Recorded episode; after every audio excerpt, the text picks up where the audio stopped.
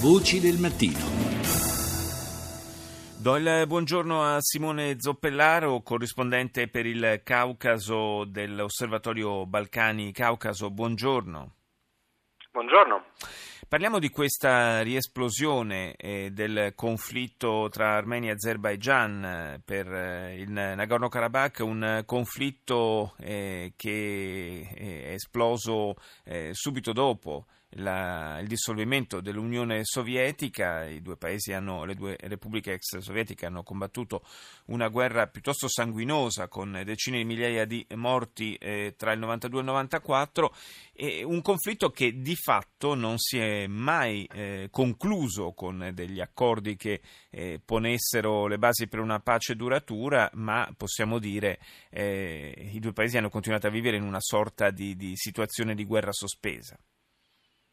Esattamente, questa è la situazione del Nagorno-Karabakh oggi. Questo conflitto ha prodotto eh, circa 30.000 eh, morti, ha prodotto un milione di profughi e sfollati e si trascina avanti dagli eh, anni 90, dal 1994, quando c'è stato questo cessato il fuoco, fino ad oggi. Questo cessato il fuoco, fra l'altro, viene violato su base mensile, spesso settimanale, dalle truppe che si trovano lungo questa confine e eh, ci sono stati moltissimi morti anche in questi anni.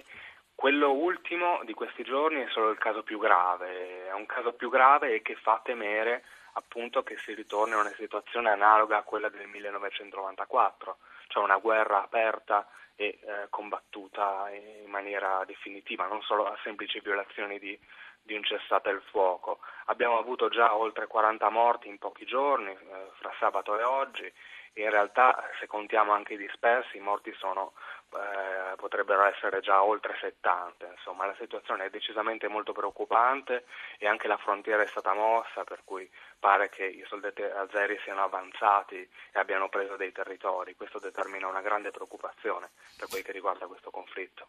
Il, eh, è prevista una, a fine del mese una visita nella regione del segretario generale dell'ONU Ban Ki-moon eh, che mh, probabilmente incontrerà anche i presidenti di Armenia e Azerbaijan nel tentativo eh, anche di, di, riportare, ricomporre la situazione, riportare eh, la calma nella zona, eh, ma che cosa, al di là delle, delle contrapposizioni di tipo ehm, etnico eh, e anche religioso, visto che eh, gli armeni sono, eh, in particolare nel Nagorno-Karabakh, sono una, maggioranza in quella, in quella enclave in territorio azero, eh, sono cristiani per l'appunto, ma dicevo al di là di queste contrapposizioni c'è qualche eh, interesse anche di tipo economico dietro questo conflitto?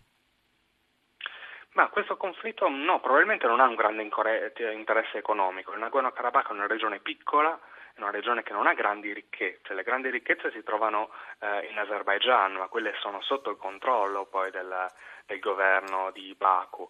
No, è semplicemente il trascinarsi avanti infinito di una questione etnica che nasce addirittura prima dell'Unione Sovietica. Per cui come nasce il conflitto del Karabakh? Nasce negli anni venti quando eh, Stalin in persona proprio decise di dare questa regione a maggioranza armena all'Azerbaigian.